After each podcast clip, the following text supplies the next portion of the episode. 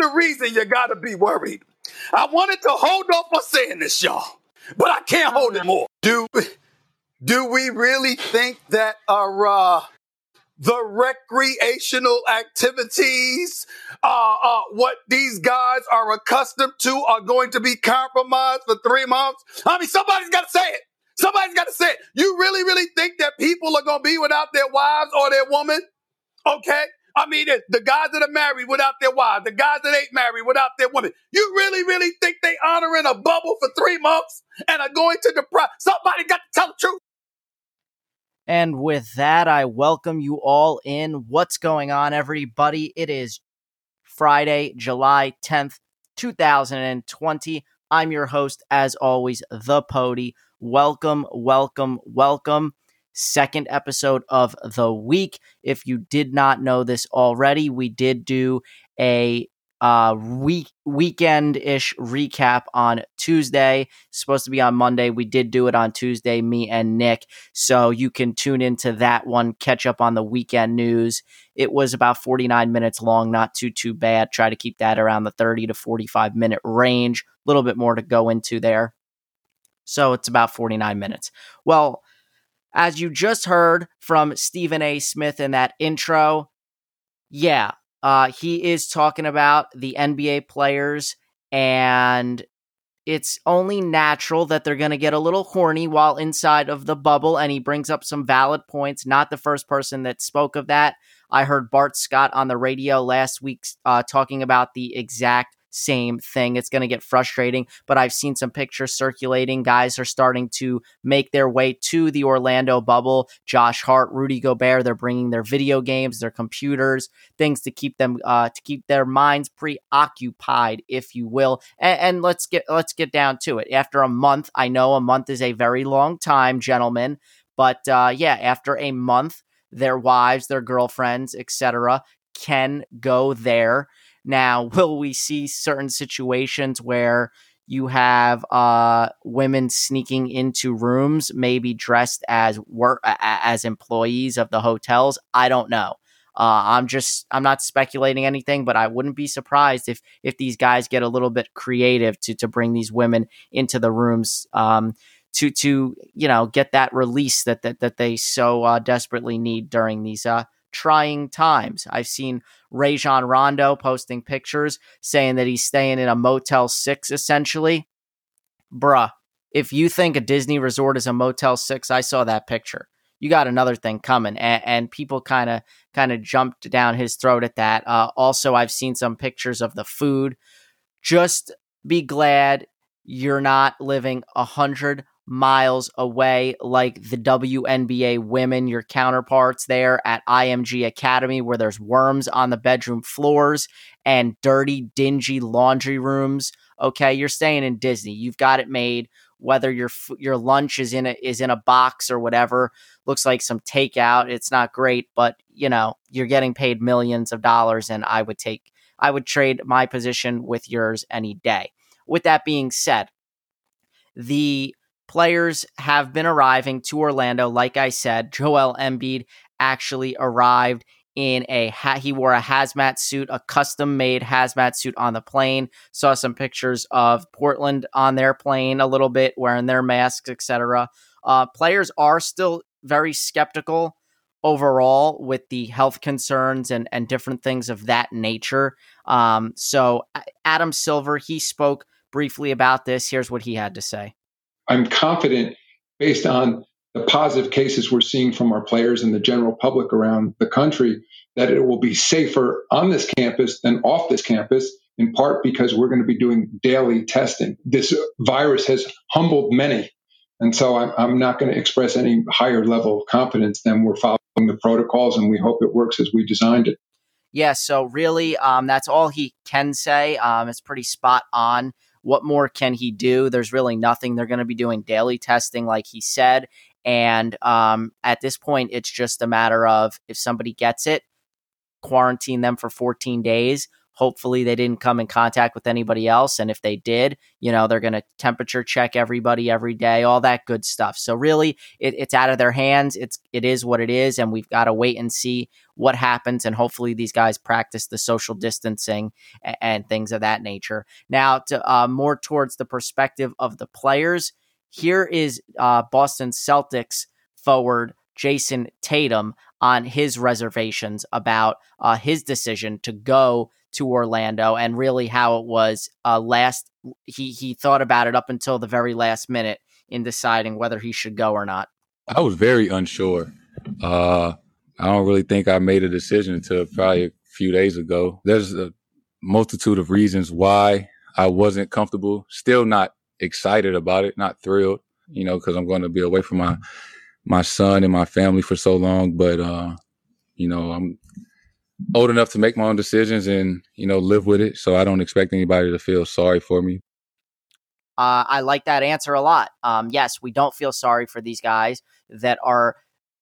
Yes, they're going to be away from their families for an extended period of time. And I think that's part of a factor as to why a bunch of these athletes are choosing not to go family situations at home, whether it's a pregnant wife or girlfriend or a newborn baby, whatever, young kids, that that sort of stuff. But yeah, no, uh, he's right. Nobody should feel sorry for him. Like I said, they're making the millions of dollars, and they're going to be going to Orlando to put on a show for the rest of the world to watch because it's sports, and that's what we like to, to consume and enjoy. Those of us that are sports lovers out there. So yeah, um, that's an honest you know, pretty much off the cuff type of answer that that I've ex- that I expected. So, moving on, let's talk about a player that will segue this into a player that is not showing up. It's a sort of a big blow to the NBA. One of the uh, league's top scorers having somewhat of a breakout year. That is Bradley Beal. I spoke about it a little bit on Tuesday. Okay. Um, but he is dealing with a right rotator cuff injury and will not be going to Orlando, will not play in the restart. He was having a career year, trailing only uh, Houston Rockets James Harden in league scoring. He was on my fantasy basketball team too, so that's awesome. The Wizards, ninth in the East, trailing the Magic by five and a half games for the eighth seed, and the final playoff spot. Okay, the Nets have half a game there, so they're trailing the seven seed by six games. And I actually, at this point, was hoping the Nets would just tank it, lose every game. It's going to be hard to to for the Wizards to now jump them without Bradley Beal, even though the Nets are down about fifty percent of their scoring, which I'll talk about right now. Taurean Prince is the latest Nets player to test positive for COVID, and he will miss the restart. The Nets now, if you're counting, keeping track at home, I'm a Nets fan, obviously, they are down seven players. It's ridiculous. They are decimated from this coronavirus and everything that's going on in the world. They're down 51.6% of their points. They're down 51.4% of their rebounds. 59, almost 60%, 59.3% of their assists, 48.5% of their minutes, 43.4% of its games started. Like I said, basically, they have lost 50% of their production in every major stat. It's without a doubt uh, safe to say that no other team in the NBA has been more devastated by the coronavirus and this pandemic than the Brooklyn Nets. So, with that being said, the Nets have been busy this week. You may have missed it, you may not have, but they have gone out and signed a couple of smart veteran uh, dis- uh, uh, players to come and get. Very smart choices. It doesn't look like the Nets are trying to tank by any means because these players are very serviceable. The first being a free agent veteran fo- uh, guard 40 year old Jamal Crawford. He has not played this season, but he is one of the best sixth men in NBA history, having won the Sixth Man of the Year award three times. The last time we saw him play and put on a uniform in the league was with the Phoenix Suns, and he became the oldest player in NBA history to score 50 points, finishing with 51 points. Okay. And what's even scarier to me and crazier about this is that Jamal Crawford has, get ready for this, more career points than the entire Nets roster that will be in Orlando. Uh, crazy, crazy, crazy. They were not finished there. They went out and then they signed. They also added Michael Beasley, okay, a veteran, uh, former top uh, top two pick. I believe he was the number two pick back in the day. Okay, it played for the Knicks, played for a lot of teams, bounced around, was in China. Uh, serviceable, not bad, not bad. So yeah, the Nets roster pre coronavirus looking a lot different than it's going to be during the restart. Okay. Um next up the Orlando Magic. Teams have started to arrive to Orlando. Like I said, the Orlando Magic were the first team to take the basketball court yesterday. They had a, a, a practice, and here's how that went down. Quite different because of the social distancing guidelines and the uh, the hygiene guidelines that they have players had to walk out of practice. They weren't able to shower. They had to get these magic bands scanned on the way out of practice before they were able to get back on the bus and their temperature had to be checked. So yes there was basketball but there were still some additional hurdles they had to clear from a health perspective. So very very different. Normally guys would shower but nope not during this pandemic, not during coronavirus. That's not happening. So, yeah, adjustments have to be made. This is sort of the new normal, you could say, that they're going to have to get used to and, and, and deal with moving forward. Okay, let's switch gears. Let's talk real quick about the WNBA making headlines earlier this week. Georgia Senator Kelly Loeffler, who is co owner of the Atlanta Dream, so she sent a letter to the commissioner denouncing the Black Lives Matter movement in the sport.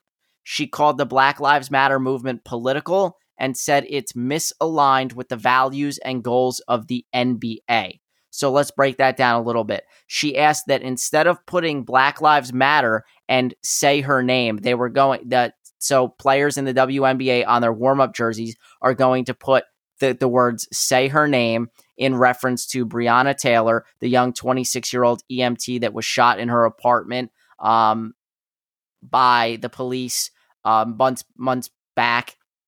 Uh, they're going to put that on the warm up jerseys. She is suggesting that instead of doing all of that with the whole Black Lives Matter, let's have some unity. Let's put something on there that we can all respect and we can all get behind, such as the American flag. She also said that supporting a particular political agenda undermines the potential of the sport and sends a message of inclusion. Now, I I actually really uh truly agree with that in the sense that I'm uh, you know very well I'm the type of person I don't think that politics and sports mix very well and I think that it is it, it's not good for the sport to alienate yourselves from from one side um, because you can argue that a lot of this BLM and a lot of um, all of you know the violence in the country right now, a lot of it you can argue it's politically aligned. You've got Republicans you, on one side, you've got liberals on another side, and you can't please. You're not going to please everyone. There are certain people that are against the whole BLM movement and, and, and this whole notion of putting stuff on warm up jerseys that that ha- that are politically motivated. Right? A lot of people don't like that, but everybody can get behind the American flag or or something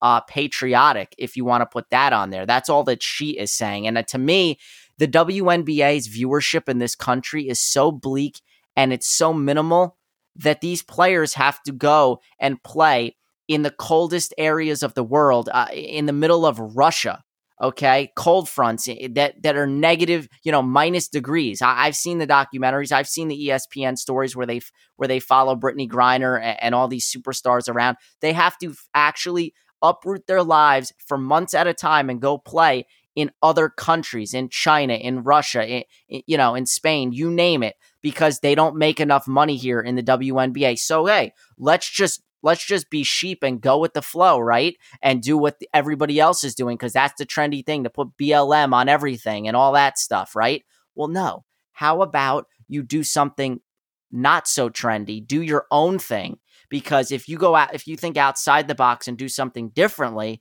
you could argue that that's going to bring more eyes to to your sport and that's going to bring that's going to drum up the the viewership even more so to compete with these other sports by doing the same thing that everyone else is doing isn't a smart business decision it's not a smart move at all so i actually not only do i agree with her but i just think from a standpoint of if you want to drum up viewership and get more eyes on your sport you got to do you got to change it up and do something differently so if you don't, you know, a lot of people don't agree with her. A lot of people, there are a lot of people that that do agree with her as well.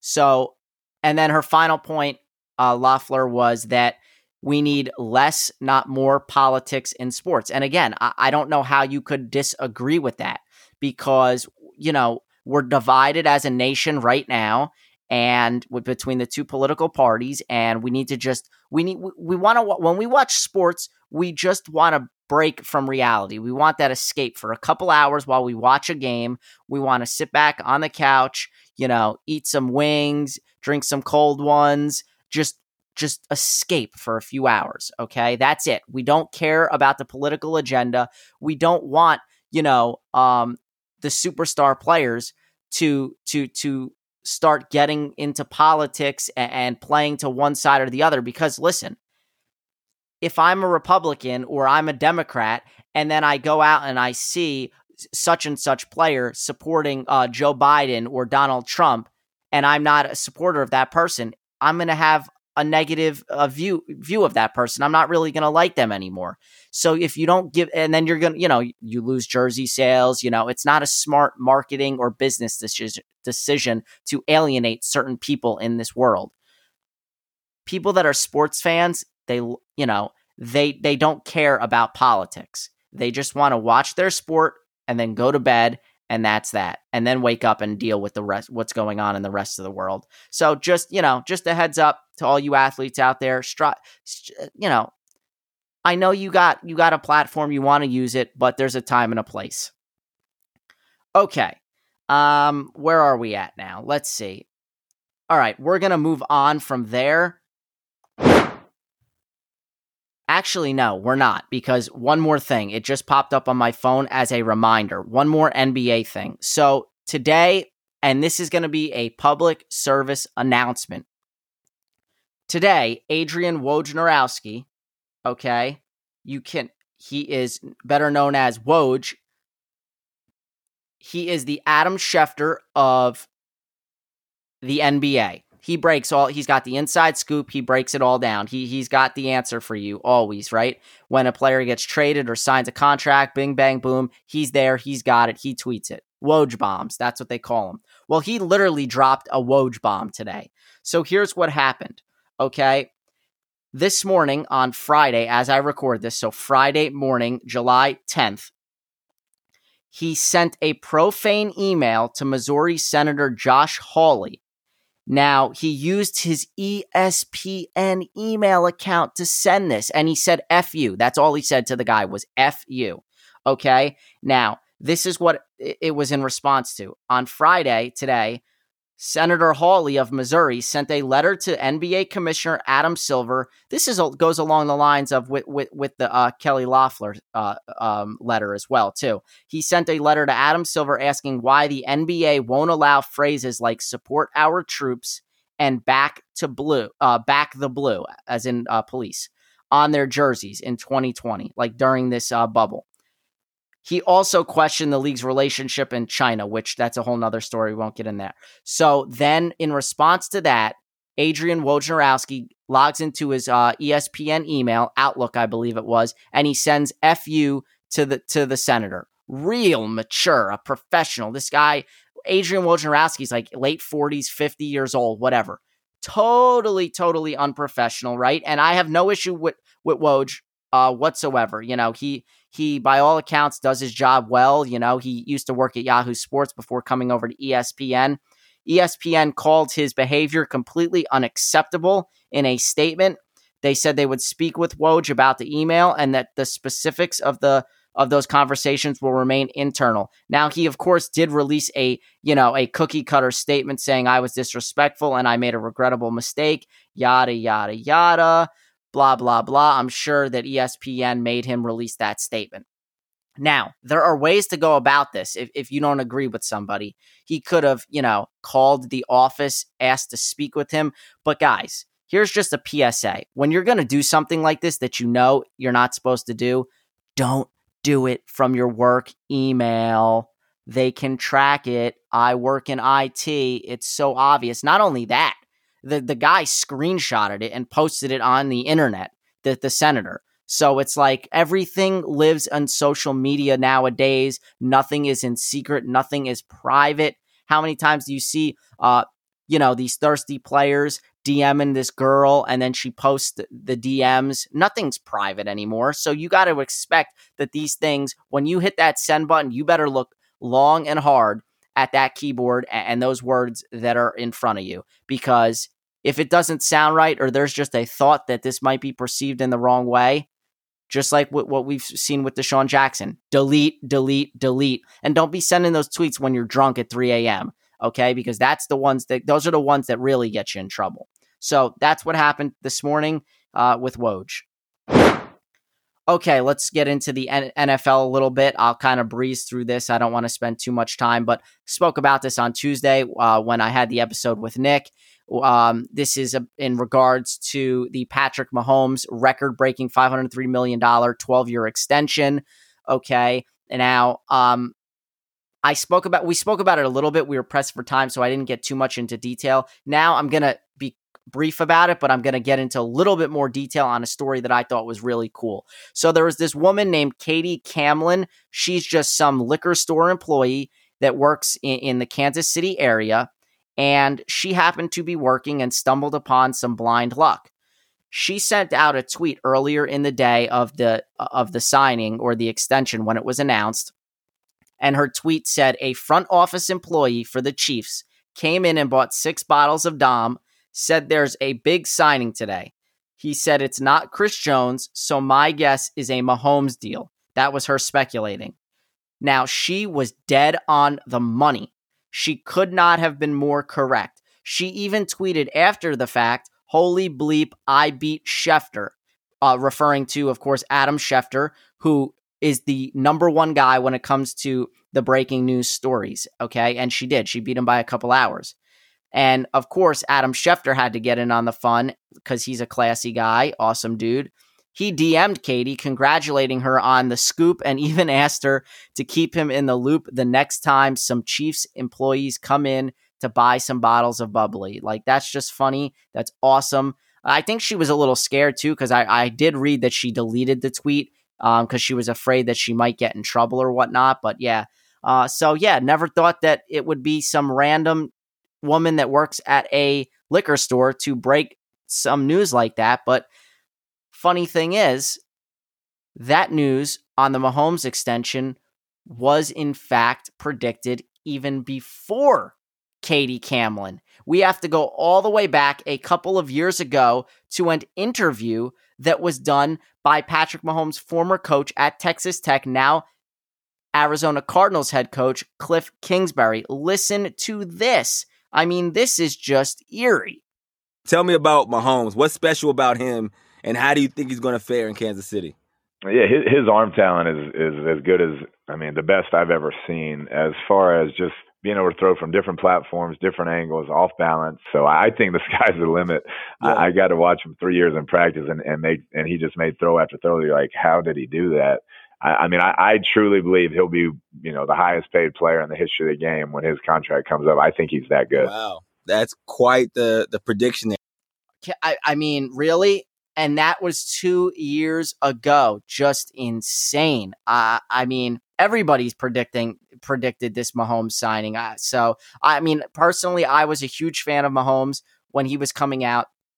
I'm not. I've never played football in my life. I I don't coach football. I know really nothing besides Madden. That really playing Madden, growing up playing the Madden video game franchise is what taught me the basics of football and just watching. Okay. So I don't, you know, I don't believe, well, maybe in the back in my head, I think that I could coach in the NFL or coach football or whatever, but I don't know the true X's and O's behind it. I don't know how to call plays like actual like play calling type of stuff, right?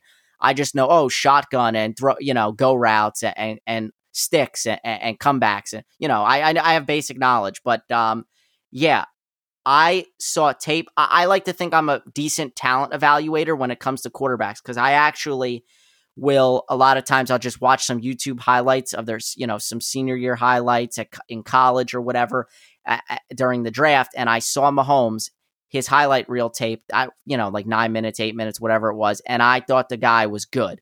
I same I saw Josh Allen. I really liked what I saw from Josh Allen. I actually watched Josh Allen play a couple times on TV and I loved what I saw with his deep ball even though he was super inaccurate whatever misleading. I watched his receivers drop touchdown passes, okay? Josh Allen, the jury's out a little bit. He took the Bills to the playoffs. He looks like he is a good player right now. He he doesn't have the accuracy just yet, but the jury's a little bit out, but you know, he was a top 10 overall pick.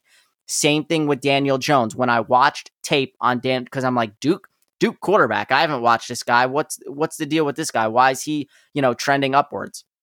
Watch the Daniel Jones film. Same thing. I actually really liked Daniel Jones. Okay, so I've hit on a couple of these guys that I really like coming out. Sam Darnold, I watched him. I was not technically sold personally. I did I did want Josh Allen. I did not want Baker Mayfield. I did not think Baker Mayfield was good. Okay. And right now he's proving my point. Okay. So you could say I technically hit on that one. But to, to land Sam Darnold, I thought he was maybe a little bit um, inefficient in the sense that he tries to force things, which he does, but that's because he's got the arm talent and he thinks he could make every single throw. So again, the Jets have screwed with him for now two years, and we'll see the jury's still out there, but not terrible that we got stuck with with Sam Darnold. I, I will admit that. But yeah, so anyway, coming out, I was a huge Mahomes fan, and, and so you know, not not surprising, I guess. Others were too. They saw this a while back, as did his college coach, and uh, yeah, he signs the biggest contract in history, and here he is talking about it on Tuesday. It's a exciting time. I'm just glad that I get to continue building this this legacy in Kansas City. Uh, obviously, with everything going on in the world with with with COVID and and all this different stuff, to have this this stuff, this this security to go into the community and be able to give back. I, I, can't wait to not only build this legacy on the field, but off of it. And uh, I'm excited for the future ahead for not only me, but the Kansas City Chiefs and the, and the communities that have brought me up so far. DeSean Jackson, he met with Eagles owner Jeffrey Lurie and GM Howie Roseman. He apologized a second time on social media. I'm sure they asked him to do that, and he promised to do better. So, what's next What's the next step for DeSean Jackson? And is there any way to salvage his time in Philadelphia? Jackson spoke with senior members of the Philadelphia Jewish community and pledged to commit himself to learning more about Jewish culture and about being active in that community. The Eagles want Jackson to use his platform to take action to promote unity, equality, and respect. Now, I saw that DeSean Jackson 40 minutes ago, uh, he was fined for his posts and he must support words with actions to stay on the team. I also saw that he met with or he plans on meeting with a 94 year old Holocaust survivor. Does nobody see the problem with this? I mean, DeSean Jackson could be bringing coronavirus to this person and killing them. Like, I don't want to say that. I'm sure they're going to take precautions, but to me, I, I, hopefully this is not an. I, I wouldn't do this in person. I mean, not right now. This seems a little scary or a little sketchy. But of course, he's got damage control to do because there are, of course, a you have a Jewish owner and GM, and you've got Jewish players in this league that were not happy with these comments. Well, one person that didn't seem to have an issue at all with these comments were Stephen Jackson, the former NBA player. He posted a video on social media defending DeSean Jackson. He said Djax was speaking the truth.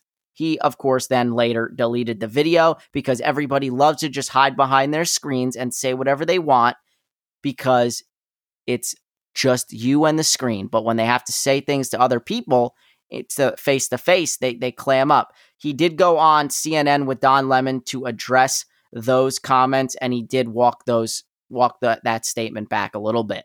I apologize for using the wrong words. As I first stated when I got on here, I could have changed my words, but it's nothing that said that I support any of that. It's nothing that I said that, that I hate anybody. I apologize for my words and I could have switched up, but that's the end of it. I know I love everybody and that's how I always stand. And I'm not going to let anybody demean my character because I'm not standing up here apologizing for a job. I don't work for nobody. I'm apologizing because what I stand for is love for all who have love for all. No comment.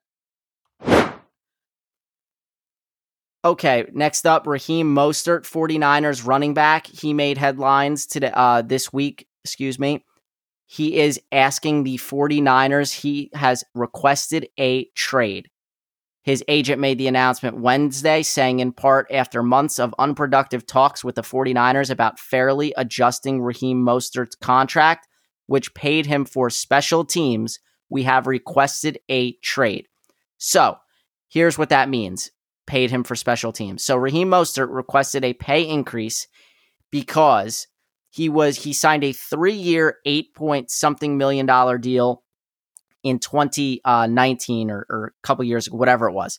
I think it was in 2019 and or 2018, whatever. The reason being that Raheem Mostert, for the for the majority of his four year career up till this point, he's 28 years old. He was, I believe, undrafted too.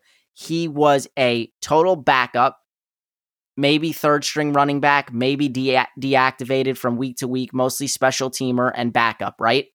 Well, you know, cut to this year, he helps lead this team to a Super Bowl, led the league in yards per carry, and had a monster playoff run to that Super Bowl. He tallied 952 yards from scrimmage and 10 touchdowns during the regular season alone. That is not too shabby. Okay, a lot of guys can get thousand yards, but get two, three, four touchdowns. Raheem Mostert got to ten touchdowns on a potent, potent offense, a team that went to the Super Bowl, rightfully so. His playoff performance increased even more. He got more touches. They they really fed him. He had 344 yards from scrimmage and five touchdowns over three playoff games. I think he had a monster game in, in the second round or, or, or the NFC Championship game, like four touchdowns or something, was setting records. Okay, but the problem with Mostert wanting uh, requesting more money is that he has zero leverage. He signed that, like I said, three years. It was it was $8.7 million. Okay. And he's 28 years old and he figures now is his time. He needs to make that money because shelf life of running backs, it's like four years. You don't last that long. And one major injury at his age, he's gone. But the 49ers look at it this way they still have Tevin Coleman, who was supposed to be that guy who started off as that guy. Really back uh, inconsistent. He was on my fantasy team. He didn't do me a great job. Had a couple games here and there, but really, uh, you know, Shanahan loves to spread the ball around. He doesn't have a workhorse. He he likes to use a committee, okay, and go with the hot hand. And then don't forget, they've still got Jerick McKinnon, who is coming off a major injury and hasn't played in two years. They signed him to be the guy, the perfect Kyle Shanahan piece to to to fit in that backfield. And I mean, he hasn't taken the wear and tear. Yes, it's been two years, but he's fully healthy from all accounts, and he looks to be, eh, you know, have a big role. And then, of course, you've got Jeff Wilson as the third guy there. Okay. Don't forget, Matt Breida was also on this team until they traded him to the Dolphins in, in the offseason. So, my guess is uh, Mostert will probably get traded if I had to assume, I, I know the Eagles uh, are interested. So so we'll see how this plays out. But I don't see uh, if they don't pay him because you know they by right now from what I heard this morning. They're inquiring about a trade with the New York Jets for Jamal Adams, and they have asked players if they'd be willing to take a pay increase. I mean, decrease, excuse me. They, they're asking players to take a pay decrease so they could sign Jamal Adams if they trade for him. Now, George Kittle is in the last year of his con- rookie contract, so he needs to get paid. And he, you can argue he's the number one tight end in the league. So there's no way they're going to extend Mostert and pay him even more when they're asking guys to take a decrease. So I don't see this as anything more than uh, you know a trade piece. Maybe they try to leverage him in a Jamal Adams trade. I don't know. Maybe the Jets would take that, but my guess is not. Okay, let's talk about a bombshell um, that we that we just learned about the other day in in terms of college sports with this pandemic. On Wednesday, the Ivy League announced they would be canceling fall sports. There has been talk around the nation of playing fall sports such as football in the spring, but the Ivy League has not made a specific decision on that part of it yet. Excuse me. They are the first. They were the first D- Division One conference to cancel fall sports, and what scared me about this is if you remember back to the end, right before the NCAA tournament, the Ivy League was the first league to cancel its tour- uh, its tournament, which in turn started that, of course, that snowball effect, that ripple effect throughout the power, the rest of the nation. The the Power Five just followed conference after conference, cancel, cancel, cancel, and then there was no tournament. So I'm afraid that that's going to be the case, and um. I, I, I just I, I don't have a good feeling about this at all. So let's hear what the experts have to say. I've spoken to a lot of conference commissioners as well as athletic directors at across the Power Five, and they have told me while they respect the Ivy League, they monitor it and they pay close attention, they're not necessarily going to base their decisions on college football based on what happened today. And I think that you'll see some major decisions from the Power Five conferences later this month, but ultimately they're going to come to their own conclusions, which could be the same as the Ivy League in the end. But I think that there's a lot more at stake in terms of financials for the big the big conferences. Okay, well, we got some decisions from some of the other conferences, and I will give you that in just a second after I announce some shocking news coming out of Stanford University. They have, in fact, eliminated 11 varsity sports. They are making significant cuts within the athletic department, dropping 11 of their 36 varsity sports. The cuts are apparently necessary in order to create fiscal stability for the athletic program. I mean, this is crazy, right? To think that because of this virus, uh, you know, colleges and uni- major universities around the country are actually going moving uh, in New Jersey they've started to move they've announced it fall in the fall they're going to go mostly online Princeton and Rutgers. Princeton's offering a 10% uh, discount on, on tuition just 10% it's still going to cost students $48,000 to attend uh, to attend Princeton. Prestigious school obviously right Rutgers not offering a discount of any kind. Students are fuming. This is why I am going to tell everybody out there that's going to college everything's going to move to online for at least the fall semester. Go to a community college and pay a fraction of the price because realistically, it's all online anyway, and you don't have to show up in person. So, what difference does it make? You know, you're going to save yourself thousands upon thousands of dollars. So, something to think about. it's crazy that these universities have lost so much money, they can't even offer the students discounts now. Um, but just crazy. Um, okay, so back to the Stanford thing. What are the 11 sports, you might ask? Well, it's some of the lesser known ones that nobody really cares about. I don't want to offend anybody, but that's just the truth of the matter. You've got women's and men's fencing, field hockey, lightweight rowing, men's rowing, co ed, and women's sailing, squash, synchronized swimming. Here's the two big ones men's volleyball and wrestling.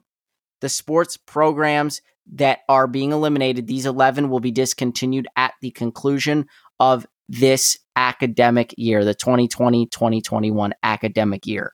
Now, here comes the ripple effect.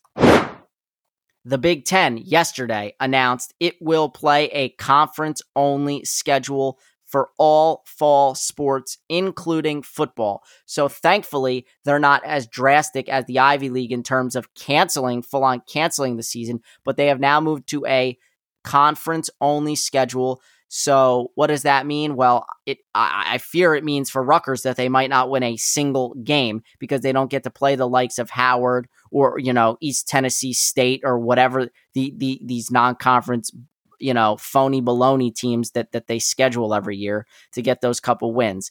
Um, this move was made obviously to ensure that teams are not traveling to faraway places and, and such, and, and, to keep everything in line with with the virus. They're going to make sure that they test properly while limiting the travel.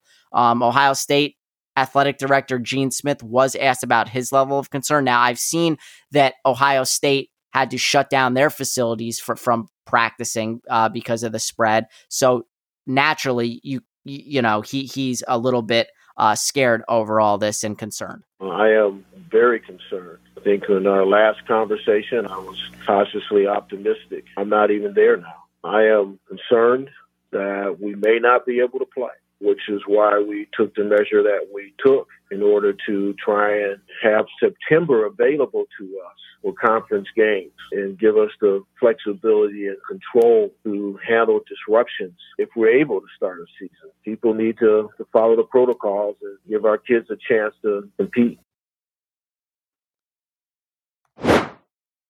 The Pac 12 just announced. They just made a decision as well. This is minutes ago, so this is somewhat breaking news. The Pac 12, let me find the exact uh, headline here. Where is it? Uh, okay, the Pac 12 has decided to move to a conference only schedule as well. Non conference football games have been cut for 2020. They become the second Power Five conference to make this move.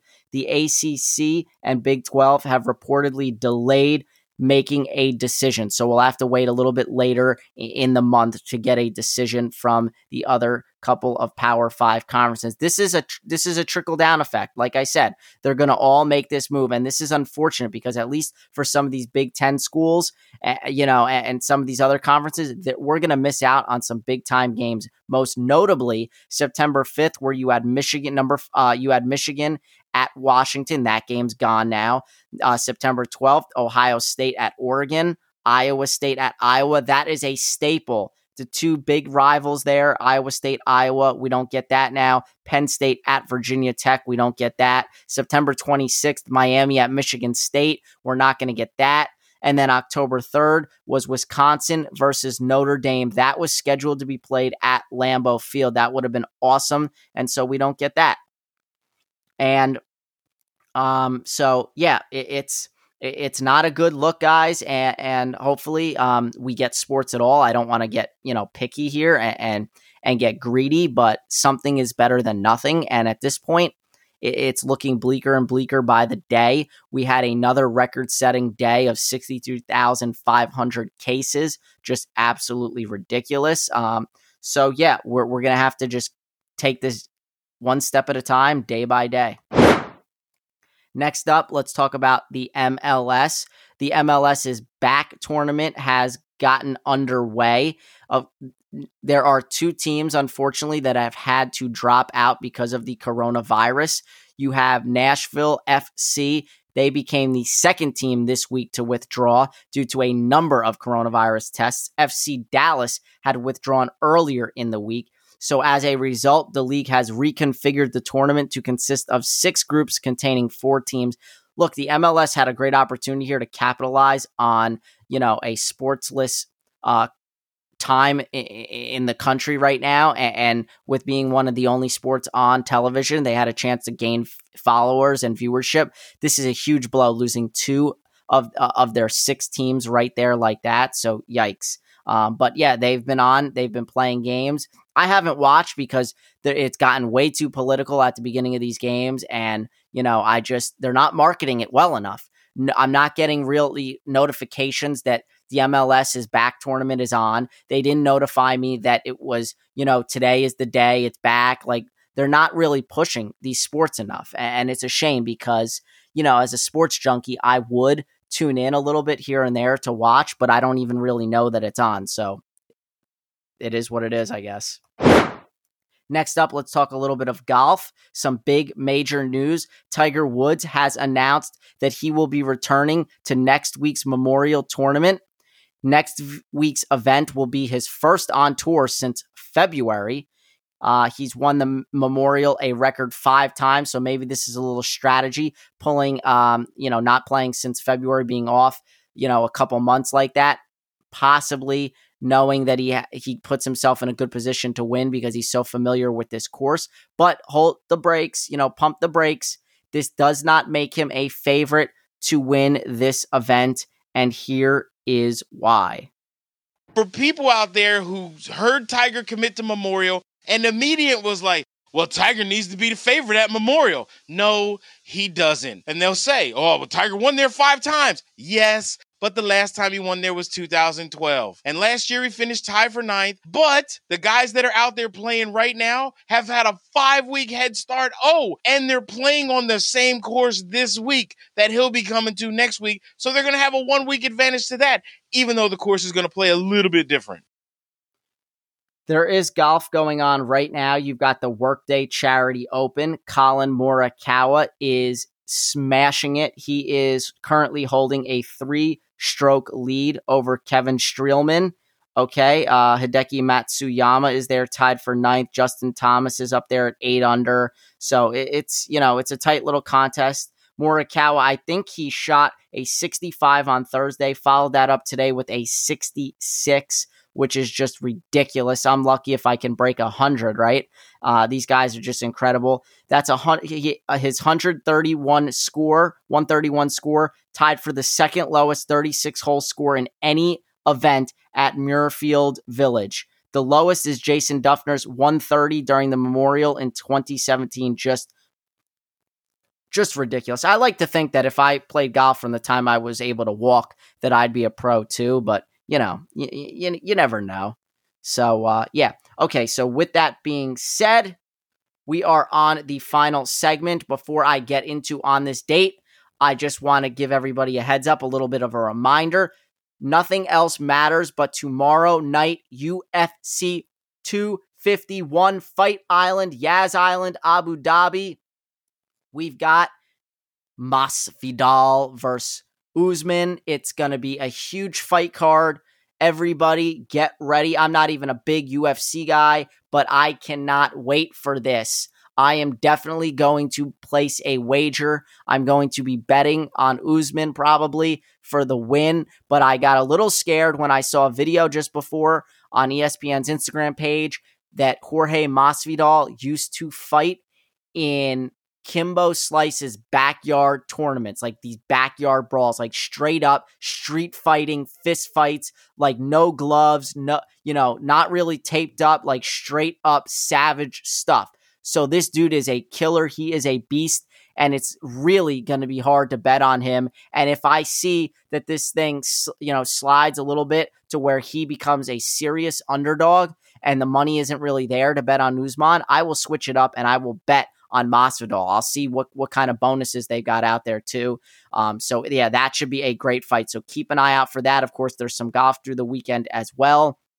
We're just a cold in there, guys. Stay stay strong. Just a couple weeks out from sports. We're almost there. Okay, we've got baseball coming up in, in 13 days. We've got the NBA starting up like a week after that. We're almost there. Okay, now we could get to the final segment on this date in sports. I've got two of them for you, two good ones.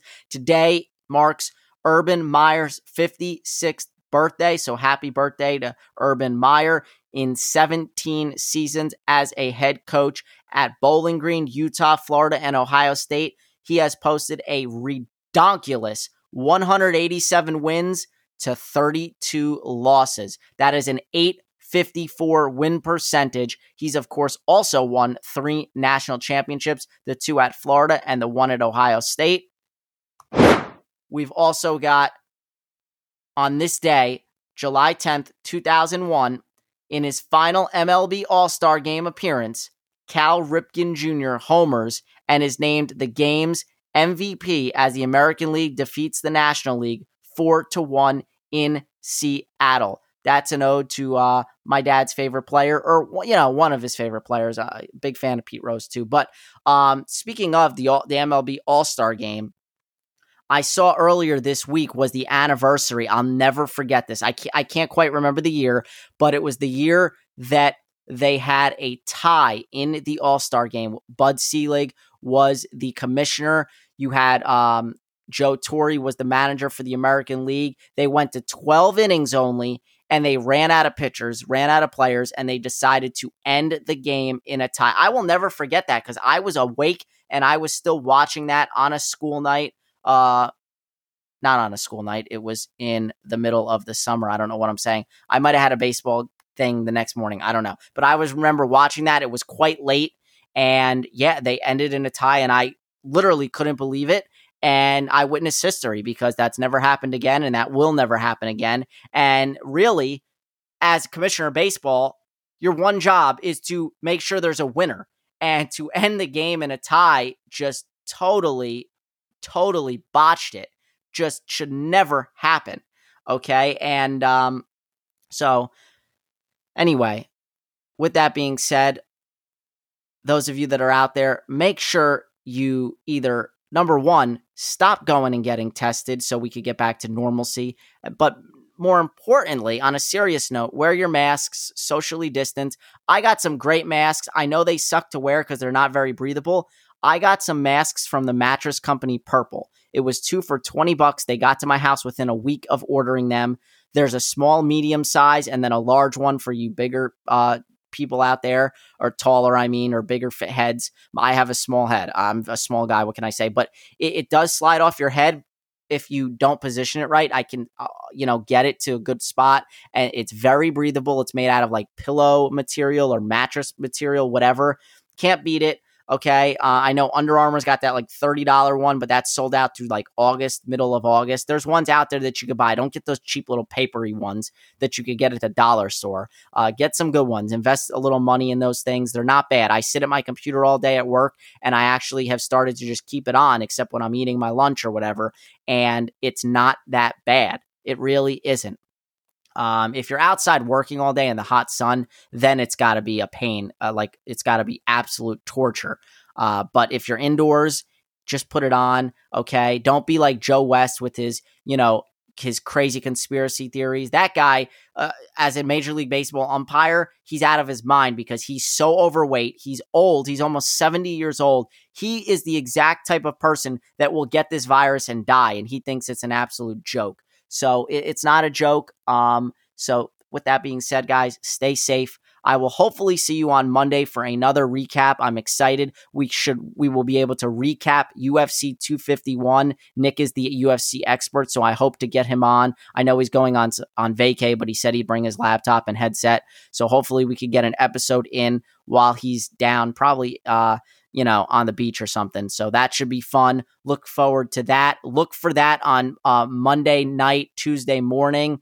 If you're riding into work, you could hear a recap uh, of the weekend of UFC 251. So I look forward to it, guys. Again, stay safe, stay healthy. We've got this tropical storm, uh, Fay or whatever it's called, that that came in this that came in today out of nowhere. Absolutely torrential downpour here in Jersey. I don't know how the rest of the country you guys are doing, but I had a hell of a time driving home from work, and the the just flooding was insane. So stay safe. You got two things to worry about now with the virus and now with this tropical storm. I look forward to talking to you guys. Have a happy and healthy weekend as always. This is the Pody signing out.